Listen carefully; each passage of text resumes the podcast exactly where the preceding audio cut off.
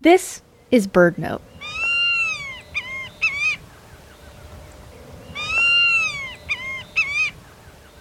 The coastal plain of Texas runs from the southern tip of the state to southwestern Louisiana.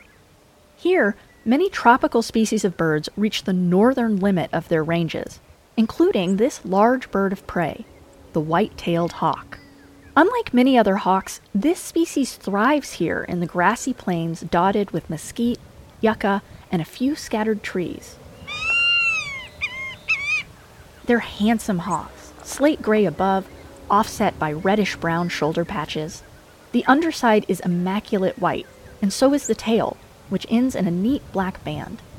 The wings are more than four feet across and very broad. White tailed hawks often hunt by kiting, hovering like a kite in the breeze with the wings held in a V above the body. From this position, a hawk can drop suddenly on prey like small mammals, birds, lizards, and snakes. They snatch grasshoppers and other big insects from the air, quickly transferring them to the beak. A bit of dining on the wing.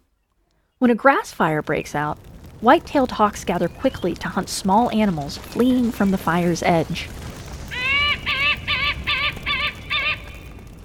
Otherwise, the handsome white tailed hawk is a shy bird of prey, staying a good distance from admiring observers.